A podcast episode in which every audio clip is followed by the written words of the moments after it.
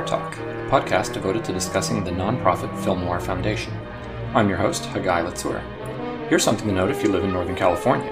This upcoming Saturday, July 22nd, the Film Noir Foundation is partnering with Sacramento's California Museum to present its Light and Noir Film Festival at the historic Crest Theater in downtown Sacramento on K Street at 10th from 5 to 10 p.m. The event will include screenings of legendary director Billy Wilder's noir classics Double Indemnity and Sunset Boulevard, both introduced by FNF president and founder Eddie Muller. Between films, there'll be a Q&A with Eddie exploring the contributions of Wilder, a refugee from Nazi persecution whose achievements helped define the film noir genre.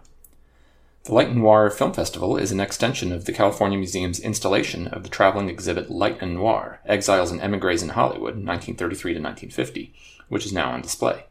Before heading to the movies on Saturday, stop by the museum, located on 10th at O, just a few blocks from the theater, to see the exhibition, and between 3 and 4, Eddie Muller will be available to sign books. Sacramento is the place to be this Saturday. And now let's talk with our guest for this month.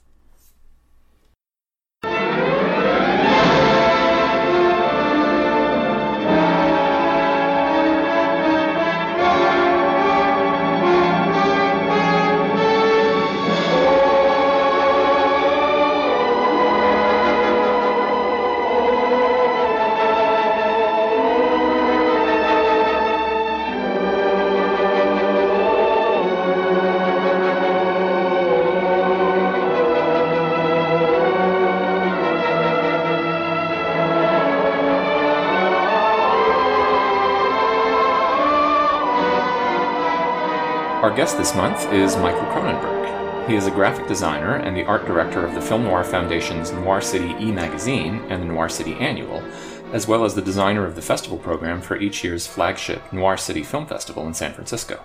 He also designed the packaging for the DVD and Blu ray of the FNF's restorations of Too Late for Tears and Woman on the Run, which were both released by Flicker Alley. He also manages the website for back issues of the Noir City e-magazine, which are available for purchase at noircitymag.com. Michael, thanks for joining us. Thank you, Hagai. Great to have you on with us. So let's get started with uh, all the design work that you have done and are doing for the Film Noir Foundation. So uh, let's go back to the beginning, I guess. Uh, tell us about how you first got started working with Eddie Muller and with the FNF. Well, I was I was aware of uh, the Film Noir Foundation before I was working for them. Uh, I subscribed to the email uh, newsletter that they sent out just to keep up up to date about about things because I, I was interested in film noir, and I also had Eddie's book, uh, The Art of Noir, and he emailed. assuming that at that time he was he was writing the emails, he emailed that they were looking for a graphic designer to do the uh, Noir City Sentinel, which was the newsletter that was the quarterly newsletter for the Film Noir Foundation. And he listed quite a few specific things that he needed a designer to do. And I, I met all of the, the criteria for that. And I said, Oh, I really want this job. You know, I'd love to do this because I'd love to get in on this about film noir. And, and I, you know, I'd seen the website and I was, you know, really impressed. And I was impressed with you know the writing and all the work that Eddie did. So I pretty much bugged the hell out of him. and I mean, I made a total pest of myself, and um, just kept bugging him about it. And I even at one point said to him, "If you don't hire me, it's going to be." You're going to regret it for the rest of your life. I, I was, I didn't, I want to do anything to get in on this, and uh, he, I guess, I, I was going up against some either some designers or design firm over on the West Coast. And basically, what Eddie had Eddie did was he, he had me take a test, which is something I had never done for a job before. But he sent me uh, an article that he wrote uh, about the different versions of uh, To Have and Have Not that were filmed, uh, along with some photos. And he gave me the specs, the general specs for the newsletter and asked me to come up with uh, a layout. And I said, well, I got to knock it out of the park with this. So I ended up doing like three completely different designs for him and sending it to him within like two hours, all three designs. So he was impressed, and, and, and I ended up getting the job. And, you know, we, in the end, we, we ended up hitting it off and becoming friends because we had a lot in common. So he didn't take your "you're going to regret this for the rest of your life" as like a noir type I wonder, or anything. He, I assume he had to wonder about me when I when right. I wrote him that. You know, it's like, uh oh, who is this guy? but uh, you know, I, I, think he knows. He, he, in the end, I guess he, he trusted me, and uh, you know, right. he was impressed. But it's uh, it, it's slightly embarrassing, but it just shows how how much I wanted that job. Yeah, the persistence pays off. And you've been doing other work with Eddie as well on his uh, self publishing Blackpool Productions. Um, so tell us a little bit about that. Yeah, uh, Eddie started his own kind of publishing firm, uh, Blackpool Productions, and uh, the first book that we did was Philippe Garnier's, you know, very different and unusual biography of David Goodis, the the noir writer, and uh, we worked on that together along with Darl Sparks. Also, Darl is is pretty much a key part of the team for Blackpool Productions, as she is the copy editor and she checks the facts on things and and and helps with the business end of it. And uh, so we put out that book. I designed the Good, Goodis book, and then after that, uh, Eddie wrote the, his Gun Crazy book. Um, which is, I believe, it. I think it's being sold even on the TCM website now too. But uh, we worked on that. The three of us worked on that together, and I designed that. And um, the other thing, the third thing, is uh, Eddie put together scans of his Belgian film noir posters, and he wanted to make kind of a postcard, like a card set out of that. So I worked on that and designed that for him, and each card has uh, kind of a commentary uh, about the film on the back from Eddie. It's a really nice set, and since it was Belgian, uh, we decided, and I decided to do the packaging. We designed the packaging so like a Belgian chocolate. So when you get it, it's the wrapping is all like uh, in the tradition of Belgian chocolates with the same kind of font. And all of this is on blackpoolproductions.com, which is a website that I uh, I designed and I also maintain. So you can purchase all of that stuff uh, through PayPal on those websites. On that website, I'm sorry. As we record this, this a little earlier when, when we release this podcast, Gun Crazy will have just shown on Noir Alley, uh, hosted by Eddie Muller on Turner Classic Movies. Um, so he's going to be talking a lot about stuff from his book. I think this week they're posting clips from the book. Um, which is which is really tremendous, an incredible history of how that film was produced and the realities of Hollywood at that time, and a lot of it is about how the blacklist affected things, which was very interesting, as well with Dalton Trumbo, the writer there, one of the writers on the on the movie. So, with uh, continuing with our theme of the design for the Film Noir Foundation, tell us a bit about the process of designing each of the issues of the Noir City e magazine in terms of how you're working with the authors and the editors as well you know, I did start out working on it when it was a newsletter, um, and it was a basically, you know, a very short, quick newsletter, um, and uh, I wanted to go ahead and expand it, make it into a magazine. So Eddie agreed, so I went ahead and redesigned it into this kind of full-fledged magazine of, you know, about 75 pages.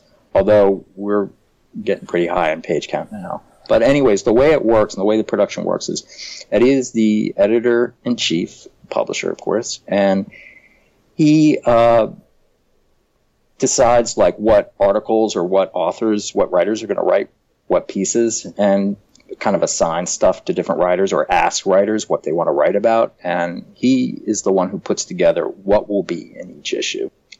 And Steve Kronenberg, my brother, who's managing editor of the uh, classic side of the of the noir articles, and then Vince Keenan, who is the editor of the uh, contemporary noir stuff. Uh, they both work with the authors uh, of the articles and getting them done, and maybe answering any questions and so forth, and also wrangling different different writers. But in the end, the articles will then filter through to Eddie. Eddie will then edit them um, for style and such. Uh, and then they go to Darl Sparks, who does all the copy editing, and she will do all the fact checking.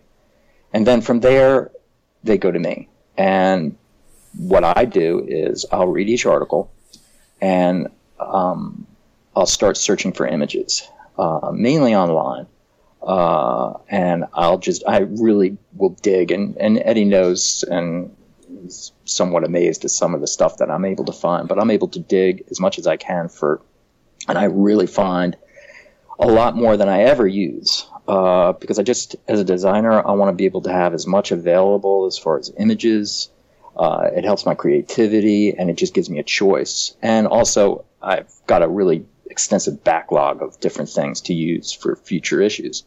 But basically, what I'll do is I'll, I'll search and find as much as I can related to it, whether it's actors, actresses, uh, film posters, uh, lobby cards, art, uh, images from, of, you know, maybe photos of cinematographers, directors, so forth, anything that I can that will relate in some way.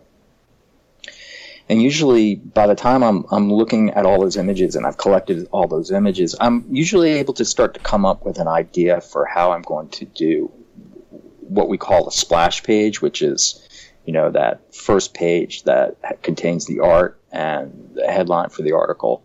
And uh, we are now, uh, with this last issue, we changed the format, and that we're doing double page spreads for those uh, for those splash pages for the openers for the articles, which allows me a lot more creativity. Uh, as you can imagine, I mean, instead of just a vertical one page piece of art that I'm creating, uh, I can now expand out to two pages, and it just gives me a lot more breathing room as an artist to go ahead and come up with things and be more creative.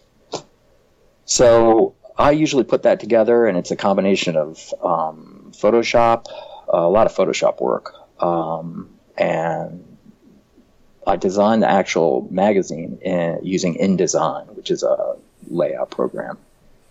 So the combination of those two is how I come up with the, the splash pages, and then you know as I'm then I'll lay out the article, uh, and I like to make sure that all the images that I use, the article is talking about it on that page. So if there's uh, a story about a movie with Barbara Stanwyck, and they're specifically talking about a, a certain scene with Barbara Stanwyck.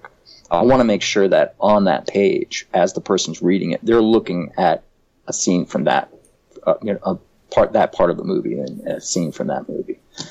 So um, I try to be aware of that. Um, also, don't try to bombard everybody with with images, tons of images on the page. Give it some breathing room, and uh, basically that's how the features are done.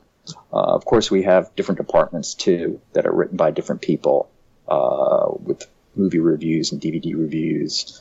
Uh, Vince has a really interesting column that I know he spoke to you about, where he kind of gives these really cool snippet news briefs in a very old retro t- style fashion about different books and movies and TV shows and things like that. So, really, the magazine has a lot of different uh, working elements. Um, and I've tried to design each of those departments to be specific for what they're about, but also have some kind of cohesion to it too. I mean, it's not uh, some scatterbrain crazy thing that's all over the place either. And then the other thing that I enjoy doing that we work on and is uh, the real life noir, which is uh, a lot of times it's something that I find, uh, like I'll find some maybe specific story about a holdup or a murder mystery or something like that, and um, I'll design that in Photoshop and in, InDesign like a police blotter. Uh, and actually age the photos and weather the photos and give them shadows and put paper clips on there and notes. And basically, Eddie will write the story, and it reads almost like, in a way, like a comic book page, like a sequential t- comic book page, because of all the different elements and and little captions that are attached to it uh, and go with it. Uh, the last one um, we actually expanded in this past issue. Uh, Donna Lethal wrote an entire feature that we was a real life noir about uh, the Tiger Woman, which was a murder case uh, back in the early part of the uh, 20th century. Um, so, anyways, those those are a lot of fun to do. I enjoy those. And the another thing you've incorporated in recent years, I guess I don't remember exactly when it started, was there are multimedia clips as well. Sometimes there are clips from the movies that are being discussed or the trailers, even maybe some interview clips or, or some music as well. So, what's been your approach for figuring out when you want to put those in, or like finding clips that are of good enough quality, kind of to make it worth it to link to those? I'm glad you brought that up because that is really kind of the, one of the main parts of, of the Noir City magazine. And it was something that was specific that we decided to incorporate into it when we changed over from a newsletter to a, to a magazine. Uh, the newsletter had uh, elements that, because of, of it being a PDF that was delivered to people and they would read it on their computer, it had things that were links that you could go to, but we decided to add, you know, this kind of audio visual or, you know, add film clips and trailers. So basically, what I'm doing is after I've designed the whole issue, it's usually one of the last things I do. And I'll go from article to article and I'll look for trailers, film clips, um, and even full movies that relate to uh, the article. Um, if it's a specific scene that I'm showing, a, a still from a specific scene, sometimes I'll get lucky enough to search and I'll actually find a clip from that scene. Uh, I try to make sure that we got at least a trailer to show. Um, that's not always available, um, but most of the time there is.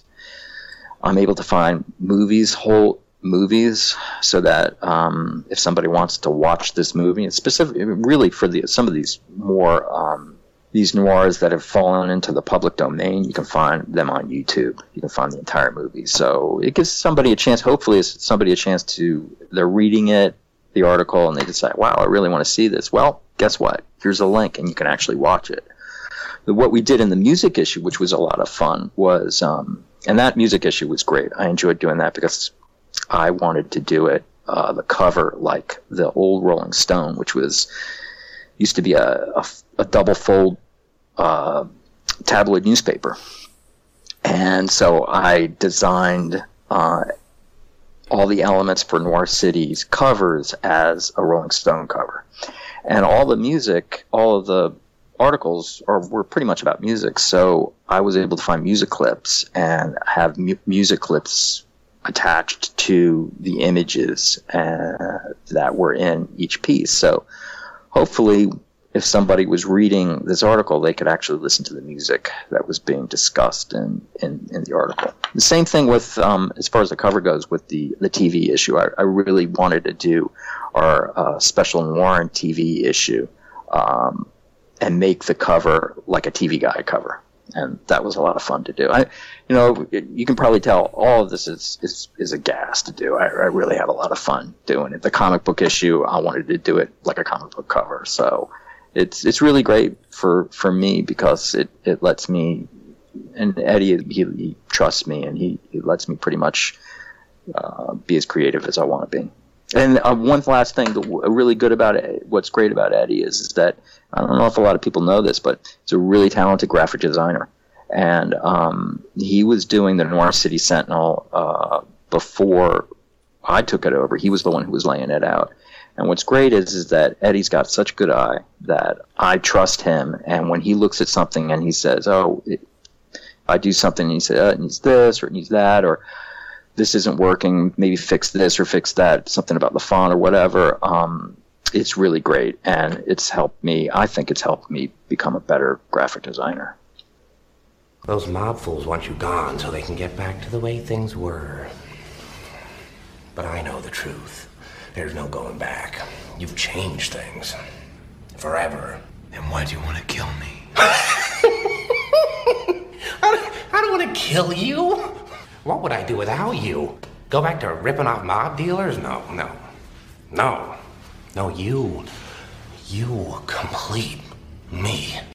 So, as you just mentioned, there was the Noir City Comics issue, which was issue number 14, spring of 2015, uh, with several great articles about the overlap or influence back and forth between comics and film noir. So, let's talk about your article from that issue, which is called Batman in the 70s First Rebirth of the Bat. So take us through the timeline of how the character of Batman had moved away from his noir style origins, but then came back to that in the 1970s. That was kind of the main theme of your article, which also came from that's an adaptation from your book, right, that you co wrote, which is called The Batcave Companion.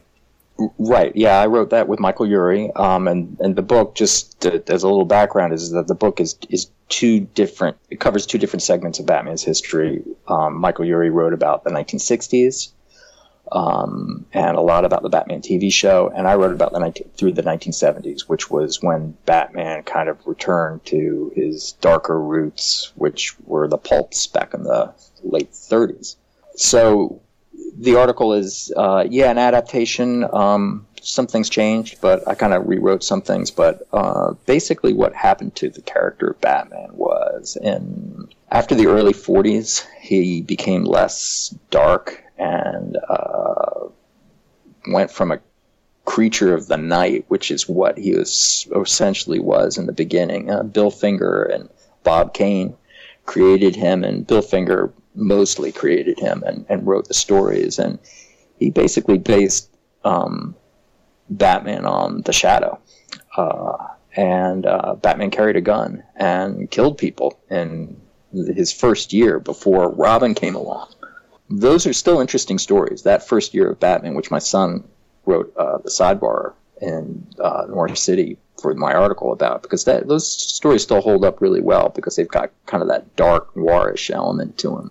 But as the 40s went on, um, and comics gained popularity, and pulp started to die away, and it was seen, it seemed to the publishers of national periodical publications, which is what DC Comics was called back then, that the appeal of these comics were, although widespread, was mostly to kids, and that Batman needed to be a role model. And those darker elements, specifically that he killed people, that he carried a gun, that his main villains, like the Joker, who killed people at a crazy rate at the beginning, no longer would kill people. He became more of a clown, and and Batman became more of a kind of like a maybe the marshal in the town, you know, a cop on the beat practically in a costume. Was he more um, of a, um, like a detective at that time? Did they kind of emphasize? No, he didn't. More? His his well, his that that was even starting to fall fall away. In the okay. 40s he was, in the 40s he was, but as and and and as you went through the 50s and and and then in the early 60s things got really crazy and a science fiction element was added to Batman and he was having these crazy otherworld adventures uh, and he was being mutated in different ways like the zebra Batman, the invisible Batman, um, the Batman from Planet X and you know all kinds of crazy stuff. And at that point, DC decided to uh, put a halt on things because the, the, circulation numbers were really going down at that point. And this is probably 1962 63. And in 1964, DC decided to redo Batman. And what they did was, um, although they didn't darken him too much, and the stories were still fairly light, they made him more of a detective. Robin was still around. So this is 1964, and at this time was when William Dozier, who was the producer of the Batman TV show, um, picked up Batman comics, and uh, the Batman TV show took over, and of course it was a sensation. It was an incredible sensation. I mean, I was pretty much too young to remember it at the time, but um, it was there was a real Batman craze that was going through this country. It was insane and but it only lasted a short time because the show only lasted three seasons and it really was only highly rated in its first season and this the, the ratings started to dip after that. But it had an effect on the comic books and the comic books took on this camp tone. And um, a lot of comic books did in fact because you know, it's a copycat business and everybody's looking for, you know, what's successful. And the Batman TV show was successful. The merchandising was very successful. The, the circulation for Batman comics went crazy. Um, and, uh, that campy tone seemed to carry over uh, into everything. It was, at least as the series went away and as it was canceled and the comic books uh, circulation started to drop. Um, and the people who were into that the comics because of the TV show when they fell away, and the true comic book fans who had always been reading the, the, the stories, and a lot of them who remember Batman or wanted Batman to go back to the way he was, you know, started writing in to um, to the DC editors saying, you know, hey, look, you know, why can't Batman be the way he was back in, you know, the 30s and the early 40s? And this is about 1969, about 1970, and uh, there was almost a trend of nostalgia going on during that time. Um, also, when there was a newspaper story written about a comic books or anything about comic books and specifically about Batman. If there was a magazine story about it, if somebody on the news was talking about it, it was always pow, zowie. You know, it was always a reference to the Batman TV show. And I, being a kid who was very young in, in the early 70s and loved Batman um, and wanted Batman to be more of a dark Knight Detective, Avenger, Dark Knight, Dark Avenger of the Night, and so forth. Um, I really hated all that. Um, I hated that kind of baggage that the that comic books and Batman had. So um, Neal Adams, who is uh, an artist, an excellent artist uh, back in the early in the late '60s, who came over, who was the um, newspaper strip artist for Ben Casey, which was a very popular newspaper strip. Um, he came over and decided to do comics because he loved comics, and he wanted to do Batman, and he wanted to return Batman back to the way he was in the late 30s. And nobody at DC would allow him to do it. And as I wrote in my article, um, he kind of did it in this subterfuge way by he couldn't get on the regular Batman comic books, so he got on the Batman team up comic book, which was called Brave and the Bold, and he just in his own subtle way, started drawing Batman differently. His style was very realistic and very gritty, and he drew Batman very realistic and very gritty. And all the scenes were done at night and shadowy. Um, so fans started to notice it and wrote in at on a alarming rate for DC for DC's public for the, for the editors and the publisher and they started to take notice. And um, Neal Adams was was be, was very popular not only as a Batman artist but for all of DC, and he became like the main cover artist for DC. And he eventually got his opportunity to um, to get into the into the main Batman books, and he was teamed up with writer Denny O'Neil, who also had that same feeling that he wanted to bring Batman back to his pulp roots. So you had the perfect team of these two guys um, who had the same agenda for Batman, and that basically started in 1970. Um, and that in 1971 was when I was a kid. Was when I really started getting into comic books as a collector, and I picked up um, one of their one of their comics, uh, one of their Batman comics, and it, it, really changed me. It changed my life because I saw Neal Adams' art, and it's like, wow, I've never seen anything like this before. I've never seen anybody draw Batman or any other comic book like this, and I kind of decided I wanted to be an artist at that point. Um, so that started there, and it, and so you can think about 1970 as basically the time that the Batman that everybody knows now and Chris Nolan movies helped a lot. But the Batman that you see in the comic books now is based on that Batman from 1970.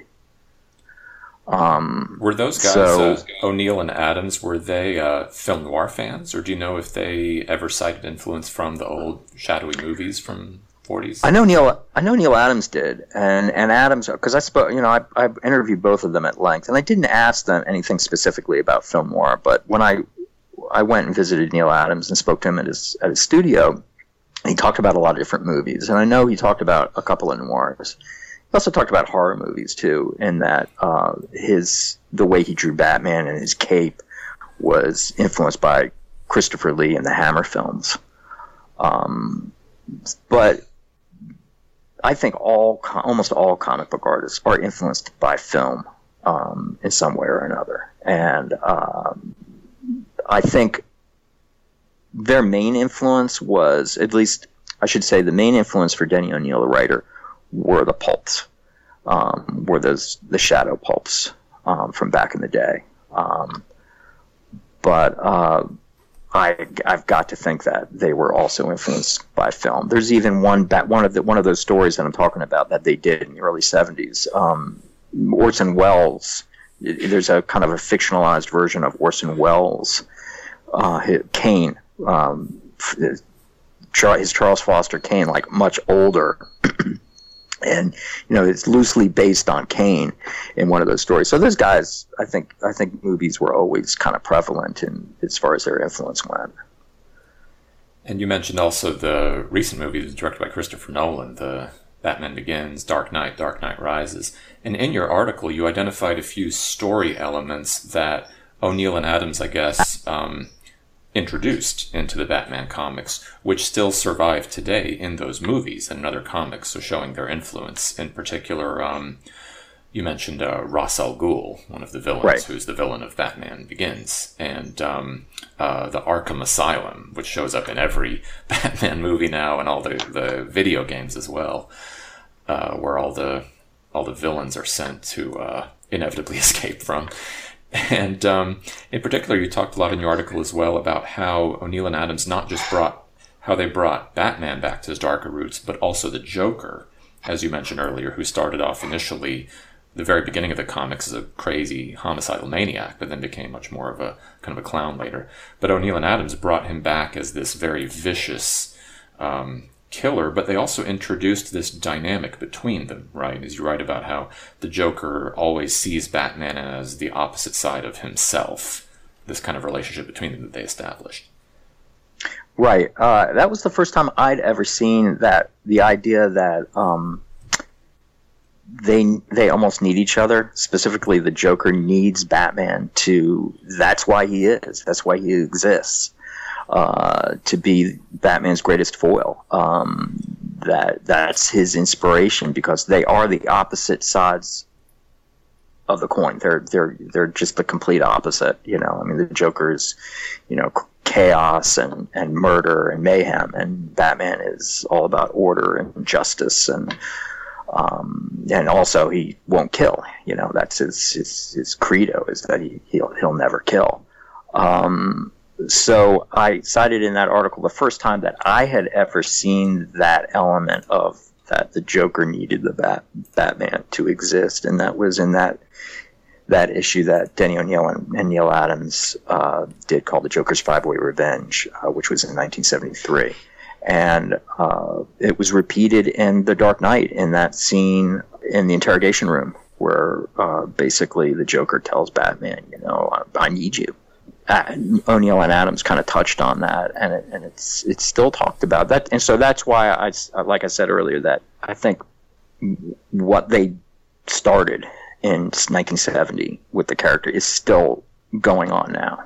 Um, there's is still going on now, and Nolan and um, and I guess Warner Brothers paid both O'Neil and Adams money for all three films because of their influence, which was not in their contract to do that. And I thought that was something great. Yeah, that is an amazing detail. That seeing that in your article, I'd never seen that before. Um, the other thing, the other, just one other thing, guy that I wanted yeah. to mention was that the reason I kind of wanted to do the article, and one of the reasons I wanted to do the book and write this book was that um, I'm a fan of, of, Frank Miller's work, um, and I I love his Daredevil, his work in Daredevil, but he did The Dark Knight Returns, which uh, got a lot of press in 1986 when it came out. There was an article in the New York Times about it. There was an article in Rolling Stone about it. I'll give it the credit. I'll give that series and him credit, and that all of a sudden the mainstream press was covering the character, and they weren't talking about the camp side of it all but they were giving him credit as saying, well, here's Batman is this, you know, dark, sinister character. He's not Adam West anymore, and, and so forth. And and although I'm not I'm not saying anything against against Frank Miller, I'm not saying that he he was taking the credit and said he did it, but the press was giving him credit as if he was the one that did it, and and it really it wasn't. It was it was it was Neal Adams to start with, but it was it was Denny O'Neil and, and Neal Adams who really kind of got the ball rolling uh, many years before, and uh, it's just that a lot of people didn't know about it because comics just weren't getting that kind of mainstream press. Uh, and The Dark Knight Returns did. That said, his his his he did uh, three three issue series called Batman Year One about Batman's first year, which is some great some some of the best noir comics I've I've ever seen. And the only reason that Eddie and I didn't list it in our top ten was that Jake Kingston wrote a really nice feature in the comics issue all about that uh, that specific series. Yeah, that was a very interesting article as well. And you just mentioned the uh, top 10 greatest noir comics that you and Eddie put together for that same Noir City Comics issue. So, can you just tell us briefly about uh, the ones you picked out for that list? It was uh, four of the 10 that you picked out. Right. Um, yeah. Um, yeah. So Eddie and I kind of split it up, and we kind of mutually agreed which ones we talk about. We agreed on all all ten of those, of course. But I picked uh, Frank Miller's Daredevil. He brought in uh, a definite noir sensibility. Now there was somebody you, you asked about Denny O'Neil and Neal Adams if they were interested if they were influenced by film noir. Uh, Frank Miller was, and it you can see it in this in in the series during that time because uh, he brings in all kinds of stuff from different different noirs. Uh, stuff from In a Lonely Place, stuff from Maltese Falcon, uh, Out of the Past. Uh, it's a really fascinating read if you can if you can get a collected edition of it, which there are a number of them out there. And uh, you know, he brought in all kinds of stuff. He brought in like Catholic guilt and uh, heartache, and uh, he Daredevil. Uh, his first love is a is a is a Greek woman who he met in college, and her father is murdered in front of her, and she ends up becoming work a, hired assassin, and he has to face off against her. And you know, Daredevil has his own foil in those comics, similar to the Joker, who's a crazed killer called uh, Bullseye. So I love those stories. I read those um, in high school and uh, towards the beginning of college, um, and I, still love them. I still go back and reread them often. Um, the other one, the other another entry of mine was The Killing Joke, which is the retelling of the Joker's origin. Uh, and basically, it's, it's written by Alan Moore, drawn by Brian Bolland. Beautiful art. The art is exquisite. It's a 48 page story, and Brian Bolland, who drew it, it took him two years to work on it. So it was something that was, uh, he put a lot into. Um, and Alan Moore's story is great. Uh, and it's a fascinating read to read about how the Joker came to be. And it is, and even the Joker mentions it, it is like one terrible, one bad day. Somebody has one horrifically terrible day. And it's just, it's the definition of noir. What happens to the Joker going from this kind of failed comedian to going to this twisted, crazed killer. It's a quick read. It's really well written, and I think it's like a comic masterpiece. Uh, the other one, another one I picked was The Road to Perdition, which is written by Max Allan Collins, uh, which is about a hitman who is uh, double crossed and how he's going across the country during the Depression with his uh, with his son uh, it's loosely based on uh, Lone Wolf and Cub, which was a famous Japanese uh, co- comic book, uh, and of course became the really terrific movie um, by Sam Mendes, and it had Tom Hanks, uh, Jude Law, and uh, Paul Newman in it, and it's very faithful to um, to the comic book story. So if if anybody's seen the movie and enjoyed the movie, I highly recommend trying to pick that up. It's it's in print. And I guess my other choice was um, Darwyn Cooke's uh, Richard uh, Parker adaptations, which are just phenomenal. Uh, I, I can't recommend uh, those enough to people. Those are also still in print. He actually started working on them uh, along with Donald Westlake. I guess Westlake was really impressed with Darwyn Cooke's work, um, his writing, and his art. Darwyn Cooke has unfortunately passed away uh, about a year ago, but his his his work was phenomenal, and he worked with Westlake, and Westlake actually gave him permission to go ahead and use the name Parker, which is something that he didn't do for the film adaptations. Uh, um, it just kind of showed you the trust and how much uh, Westlake enjoyed what uh, Darwyn Cooke was doing. So I recommend anybody to pick that anybody should pick up. Um, even if you're not a Westlake fan or you're not a Parker fan, you will become a Parker fan. You'll want to read the novels that Westlake wrote after seeing the, after reading these. Uh, they're all available. Those were great. So those were those were my choices.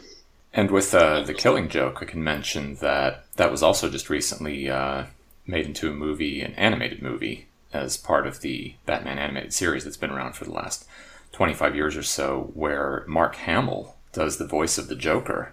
Of Mark Hamill, of, of course, Luke Skywalker, Star Wars fame, does a magnificent job voicing this crazy character. And uh, we have a bit of audio from the early 90s movie Mask of the Phantasm that we can hear right now to wrap this segment up.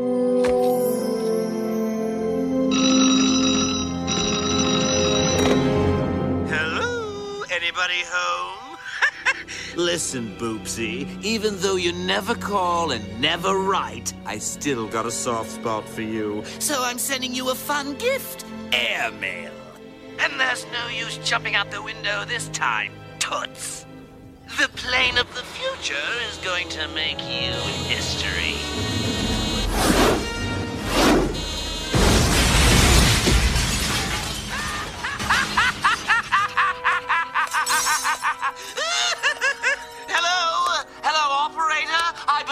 party's been disconnected.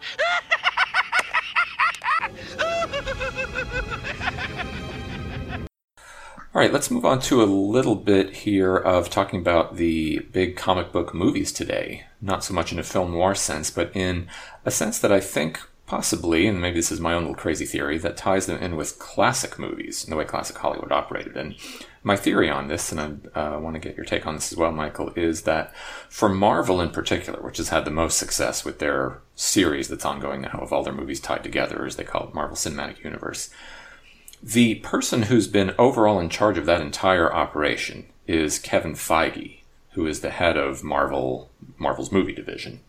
So he is the overall producer of all of those movies. And he is essentially the person who's tying them all together and overseeing all of them with different directors, writers, actors, etc. And what the way I think he's approaching it, or the way at least I think of it, is I think he has taken the approach where he is kind of like an old Hollywood studio boss, like a Jack Warner or a Darryl Zanuck or the old studio bosses who exercised very extreme control over everyone who worked for them directors, actors, writers, everybody who was under contract to them, molding the images of the actors in particular and slotting them into different movies and controlling their careers.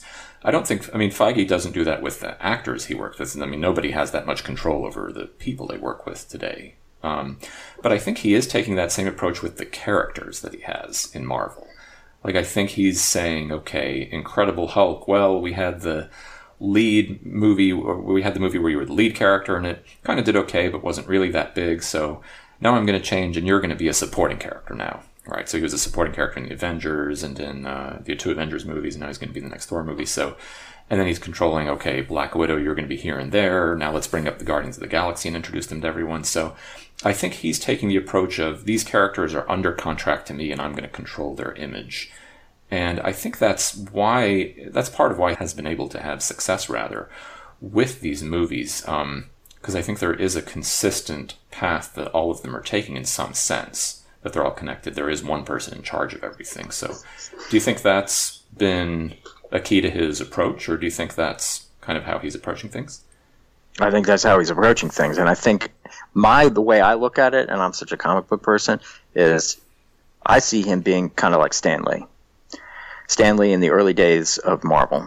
Um, '60s through the '60s, maybe into the maybe the early '70s, but mainly the, the, the '60s was he decided very different from DC was that I'm going to create the Marvel universe, and in my Marvel universe, the characters know one another. They're going to interweave with one another in their stories and there's going to be a consistency in the way they act with each other and who likes who, who doesn't like who. We're going to have some of these, some of them pitted against one another and jealousies and so forth. You know, um, Peter Parker, Spider Man is in New York City. He works at the Daily Bugle, which he can see the Baxter building where the Fantastic Four are from the Daily Bugle. Um, Daredevil is in Hell's Kitchen you know, Luke Cage and Daredevil kind of know one another. I mean, I know I'm getting it now into Marvel TV, but um, even in the Avengers, uh, you know, the roster of the Avengers was always this interesting thing in the comics. It's like who was in, who was out, who was going to be on the Avengers in the roster of the Avengers, and who wasn't going to be in the roster of the Avengers. Uh, you know, who was going solo um, the whole idea that all of these things weave together in a consistency among in these comics that was all the brainchild of, of Stan Lee, uh, which was brilliant because it, it it created a soap opera in a way for all these backstories for all of these characters because they had these personalities that intermingled with one another um, and there were love affairs or fights or team ups or whatever. Um, you just never knew what you were going to get, but you always knew that you know that Spider-Man could pop up in this book, or Thor could pop up in this book, or Captain America was going to go and help. Um, you know, Daredevil wrangle the Hulk who's out of control in Hell's Kitchen or something like that. So um, I agree with you about what you're saying with him kind of controlling things, kind of like an old time style um, movie studio. And but you know, from my perspective, I'm seeing it as like, oh man, he's like he's he's like Stan Lee. You know, he's he's creating the Marvel universe. That's that's kind of how I look like. So I definitely agree with you. There, I remember there were some questions of after the big gamble for Kevin Feige and for Marvel movies, I guess, really was leading up to the first Avengers movie, where you're making these individual movies, then you've got this big, massive superhero team up where they're all in the same movie, and nobody had ever tried that before. And that was such a huge hit that then, okay, everyone says, all right, now they know what they're doing. But there were even questions after that, I remember at the time, of people saying, well, now that they've got this superhero team up massive hit, are the individual movies afterwards, they may not be as popular there were some people saying, well, after you've got them all in the Avengers, no one's going to want to go and see another Captain America movie if all the other characters aren't around, or another Thor movie if all of the other team ups aren't there. But the opposite ended up being true, which I think is what Feige sensed in terms of um, how the movies could work, and they're, they're probably the Stan Lee influence, as you mentioned as well.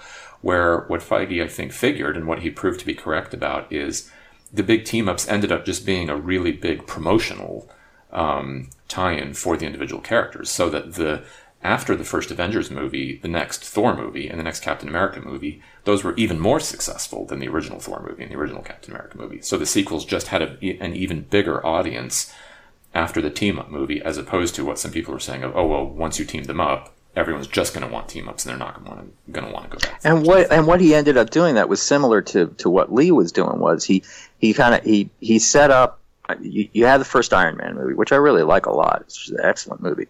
Um, and then you had Captain America um, and Thor, and you were mentioned the Hulk before also. And I don't even know if he was the producer of that or if he had any control of that. But those none of the Marvel characters, other Marvel characters, appeared in any of those films. And it wasn't, as you said, until the Avengers. And when the Avengers became this huge hit, the subsequent movies afterwards of Captain America and Iron Man and Thor um, the other characters, you're seeing the other characters appear. You know, maybe not all of them, but some of them are. I mean, the last Captain America movie, which I actually thought was very good, was uh, Civil, Captain America: Civil War. That was almost like an Avengers movie. It was, yeah. They put them all, just about all in there, except Thor and the Hulk. So yeah, I, I think uh, I think DC has a lot to learn from what Marvel's done as far as their movies go. Wonder Woman, which I haven't seen, but I've heard great things about, it is is, great, is, is is a really move in the right direction. The Nolan films, in my opinion, really, especially The Dark Knight, um, are the epitome of comic book based. Uh, comic book character superhero movies. Uh, I think they're just I think they're brilliant. I think they're just fantastic. That was, that was definitely great. I think with, with DC, what they didn't do originally was they didn't quite copy the way Feige was the overseer of all the Marvel movies. They didn't quite have anyone at DC who was doing that. They kind of let Zack Snyder produce all of them, but that was someone who's involved in the production. I mean, regardless of what you think of him as director or whatever, he was Right. down there on the sets with the producing. So they didn't have someone who was a level up who was overseeing everything. But then they did switch to that just last year. They brought in um, one of them is Geoff Johns, right, who's the head of DC Comics. Geoff Johns that was the best move that they made because Geoff Johns is a great was a great is a great comic book writer and he's actually writing he's still writing stuff right now and he he's actually the brain behind DC's very successful rebirth characters that were the, had their base back to the way they were back in the 70s 80s um, when there was really strong storytelling and it was it's not as dark. I'm not saying that they're not dark at all, but it's not so dark because Watchmen and The Dark Knight Returns had, although both great series, and in my opinion, Watchmen is the greatest comic book series ever. It's as close to comic books we'll ever get to literature, um, and that I've ever seen. But they really darkened the tone of all comic books. Marvel, DC, everything, and it's a copycat industry, and they were successful and critically successful. So everybody copied copied that, and what Geoff Johns decided to do was, I'm going to make these superheroes that people will like again, and you know, uh, villains that people won't like you know, but really good stories, uh, or well-rounded good stories with good art. And people had a lot of doubt. Um, this happened a year ago, and DC was far behind Marvel in sales. Well, it's a critical and financial success, and DC has now either overtaken Marvel in sales or they are almost neck and neck. And that hadn't been seen in many, many years probably 15, 20 years since anything like that had happened. And now what is Marvel doing? They're doing the exact same thing. They're going to reboot their entire their their entire line of comics come this fall and called Marvel Legacy, and it's basically the exact same thing that DC decided to do as far as their tone. They're changing the tone and making it a more friendly tone for these for these stories. Um, so I think it's going to have what Geoff Johns taking over. I think it's going to have that kind of influence um, on the movies, and I think the first thing you saw was Wonder Woman being like that, and I'm looking forward to seeing what they do with the Batman series and they've just hired the director of the Planet of the Apes films which I've actually never seen but he seems to be a guy who he talked about I want to make Batman a noir character. I want a noir trilogy. That's what he specifically said. I want to do a, a three movie trilogy, and it's all noir based. And I want Batman to be a detective again. So that sounds good to me. As we wrap this up, I guess I want to take in this segment just a chance, being from an Israeli family originally and talking about the Wonder Woman movie. There have been a million different ways that people have pronounced, or should I say mispronounced, the name of the star actress of Wonder Woman, who is herself Israeli. So let me just educate all the listeners here on how to say it. Um, my Hebrew is not fluent at all. I spoke it when I was a little kid, and I don't really speak it now, but I do know how to pronounce it properly. So the actress's name, pronounced properly, is Gal Gadot. And um, as long as you don't say Godot or Gadot, which I keep hearing, those are both terrible. Or Gal for her first name, that's also really bad. So the proper pronunciation in Hebrew is a little hard for uh, if you don't speak that language. But if you say her first name is Gal, like Hall or Call, then that's pretty close. And if you rhyme her last name with boat, so if you say Godot, then that's not so bad. So uh, your friendly neighborhood podcast host giving you a little pronunciation lesson there.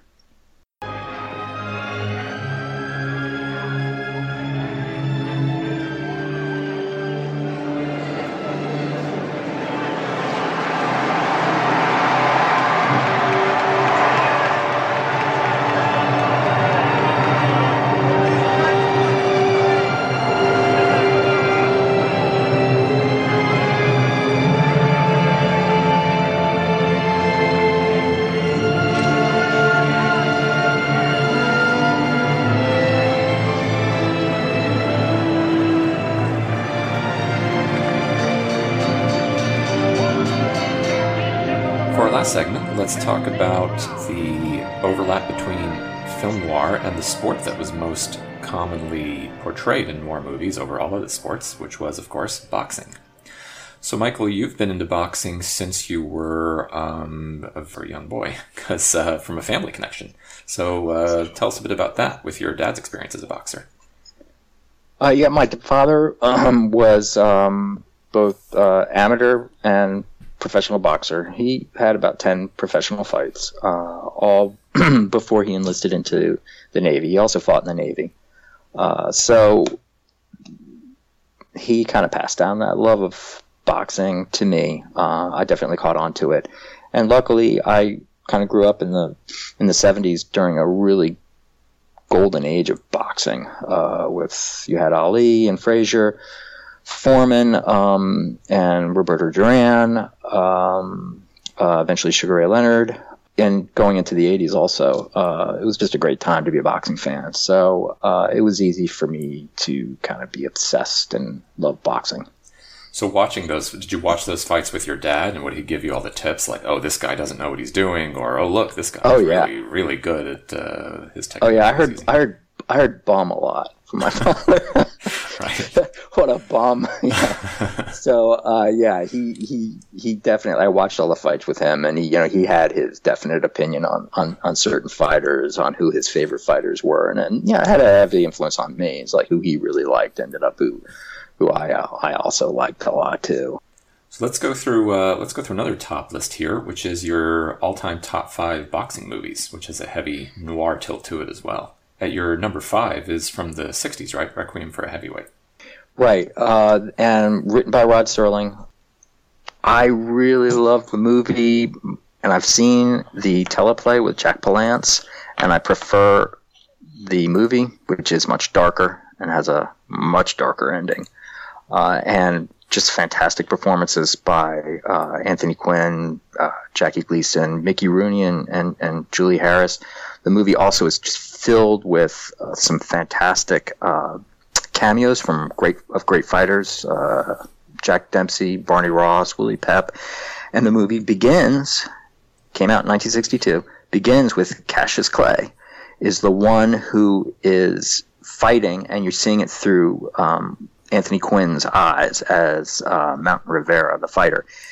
He's being beaten to a pulp by Cassius Clay in the ring, and you're just seeing it through. And it, I, I love that segment how you it's it's his it's his uh, you're seeing it through his eyes as as Ali or Cassius Clay at the time is uh, is beating him. So um, uh, all those elements, the the the fighters, Serling's beautiful script and how dark it was. And it's definitely noir, in my opinion. Uh, it's it's just fantastic movie, and it really and it really unf- it really shows that seedier, the really seedy, seamy side of, of of boxing, which is which is there. It is it is no doubt boxing is the noir of all sports. Yeah, that's the sport that most fits in with the themes of uh, corruption, darkness, and uh, all sorts of other stuff. And that also ties in with uh, your next one of your favorites, which is uh, from the classic noir period with John Garfield, right? Uh, Body and Soul. Right. Um, and which is, I mean, Body and Soul, I mean, some people, I know some people think it's their, it's their favorite boxing film, and it's definitely, you know, close to the top for me. Uh, I think Garfield's fantastic in it, and he's Garfield, John Garfield's personal favorite of mine. Um, and this is one of his best films, and he he was uh, it's it was done under his film company, um, and the movie is loosely based on a great Jewish boxer Barney Ross. James Wong Howe did the cinematography. He did the fight scenes on roller skates uh, so that he could move around the ring a lot. So it's got really fantastic fight scenes.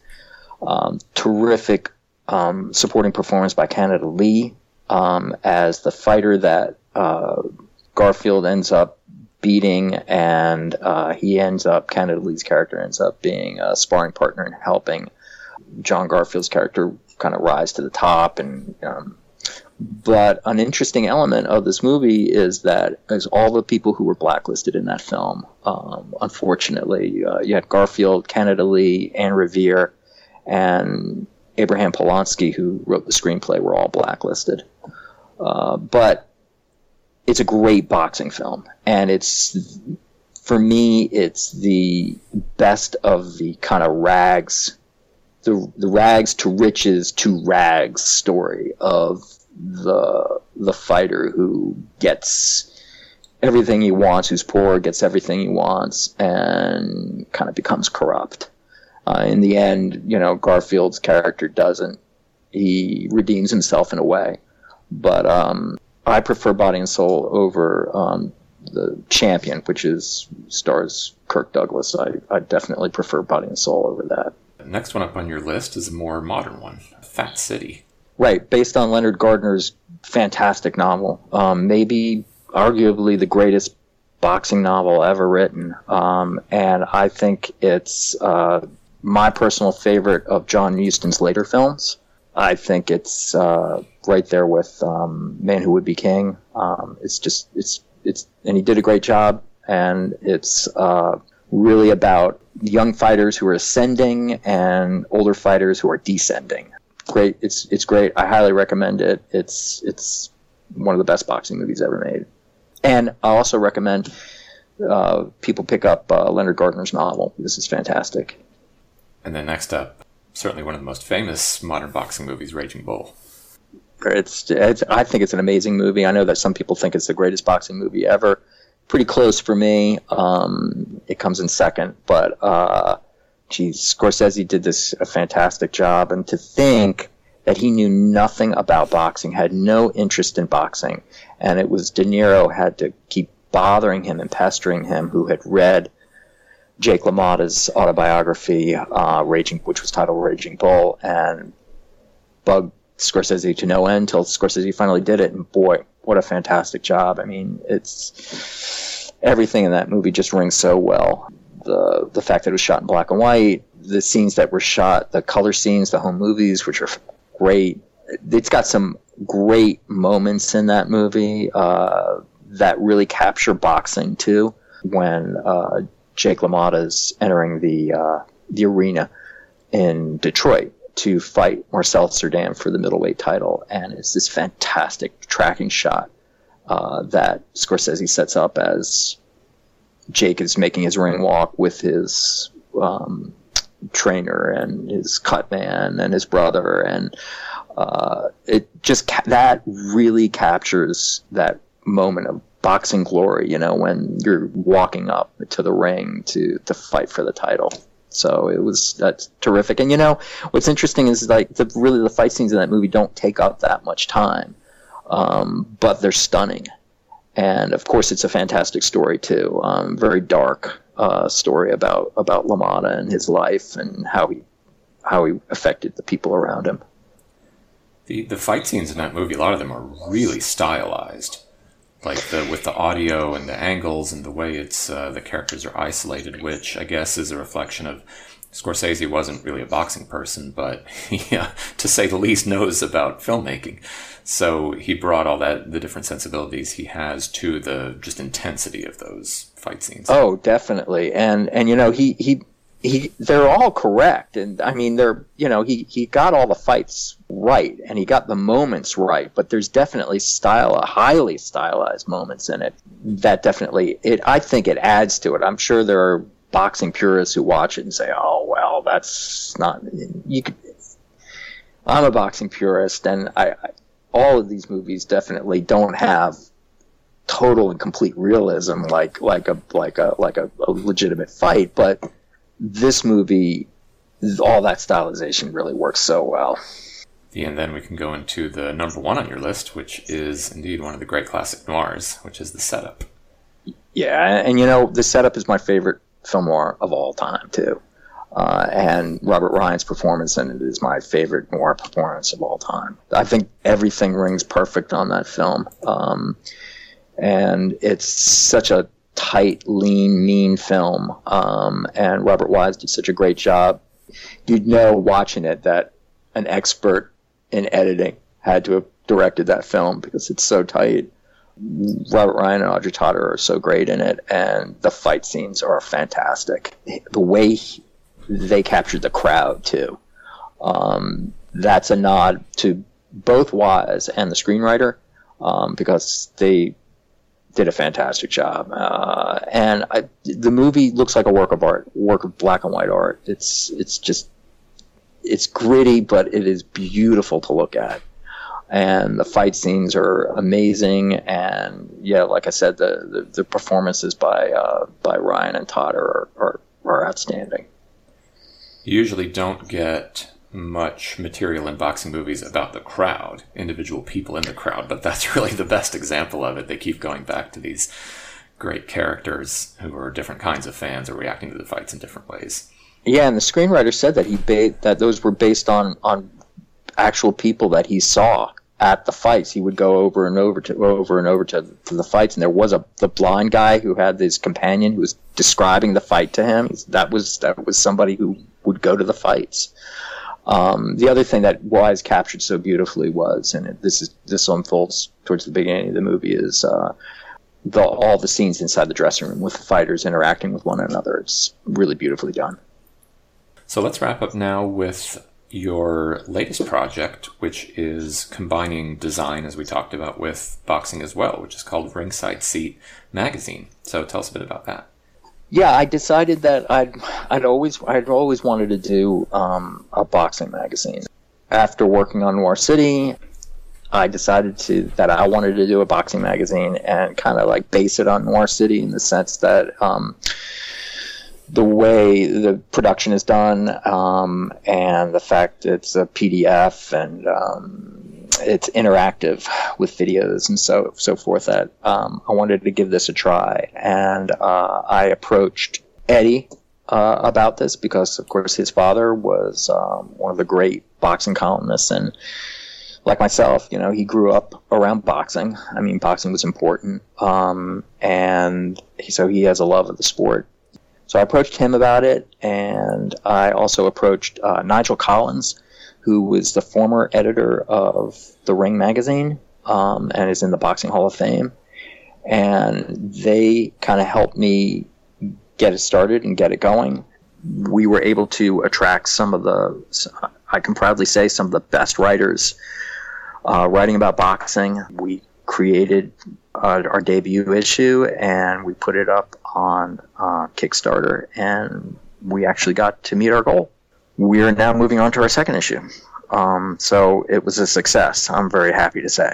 Uh, I didn't know if we would be a one and done thing, but I'm very happy to to see the, the fact that people want to see a really well written boxing magazine, and that's the idea behind this. Is that you know Noir City is all about great writing. Um, that's important the quality of the writing is important, and of course, and I think the quality of the, the look of the magazine, the, the design and the graphics are important, and that's where we're influenced by Noir City for, with Ringside Seat, and I and people have taken to that, and they really do want a well written, intelligent boxing magazine, and we've we kind of subtitled ourselves the art of the sweet science, and um, we are always going to write about boxing also in movies and art and music. Um, so there'll be a little bit of that always in all the magazines.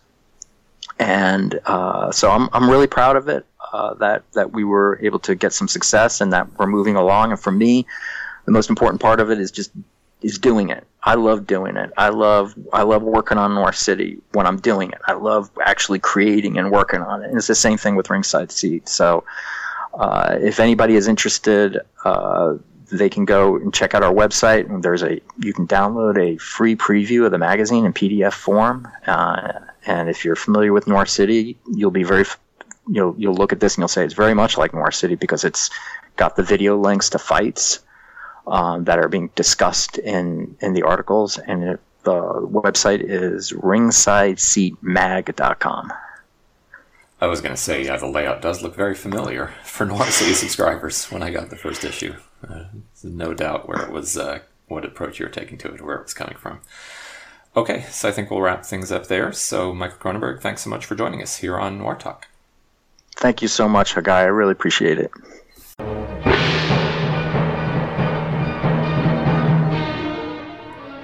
Thanks again to Michael Kronenberg for joining us. Our podcast is available on iTunes and on SoundCloud.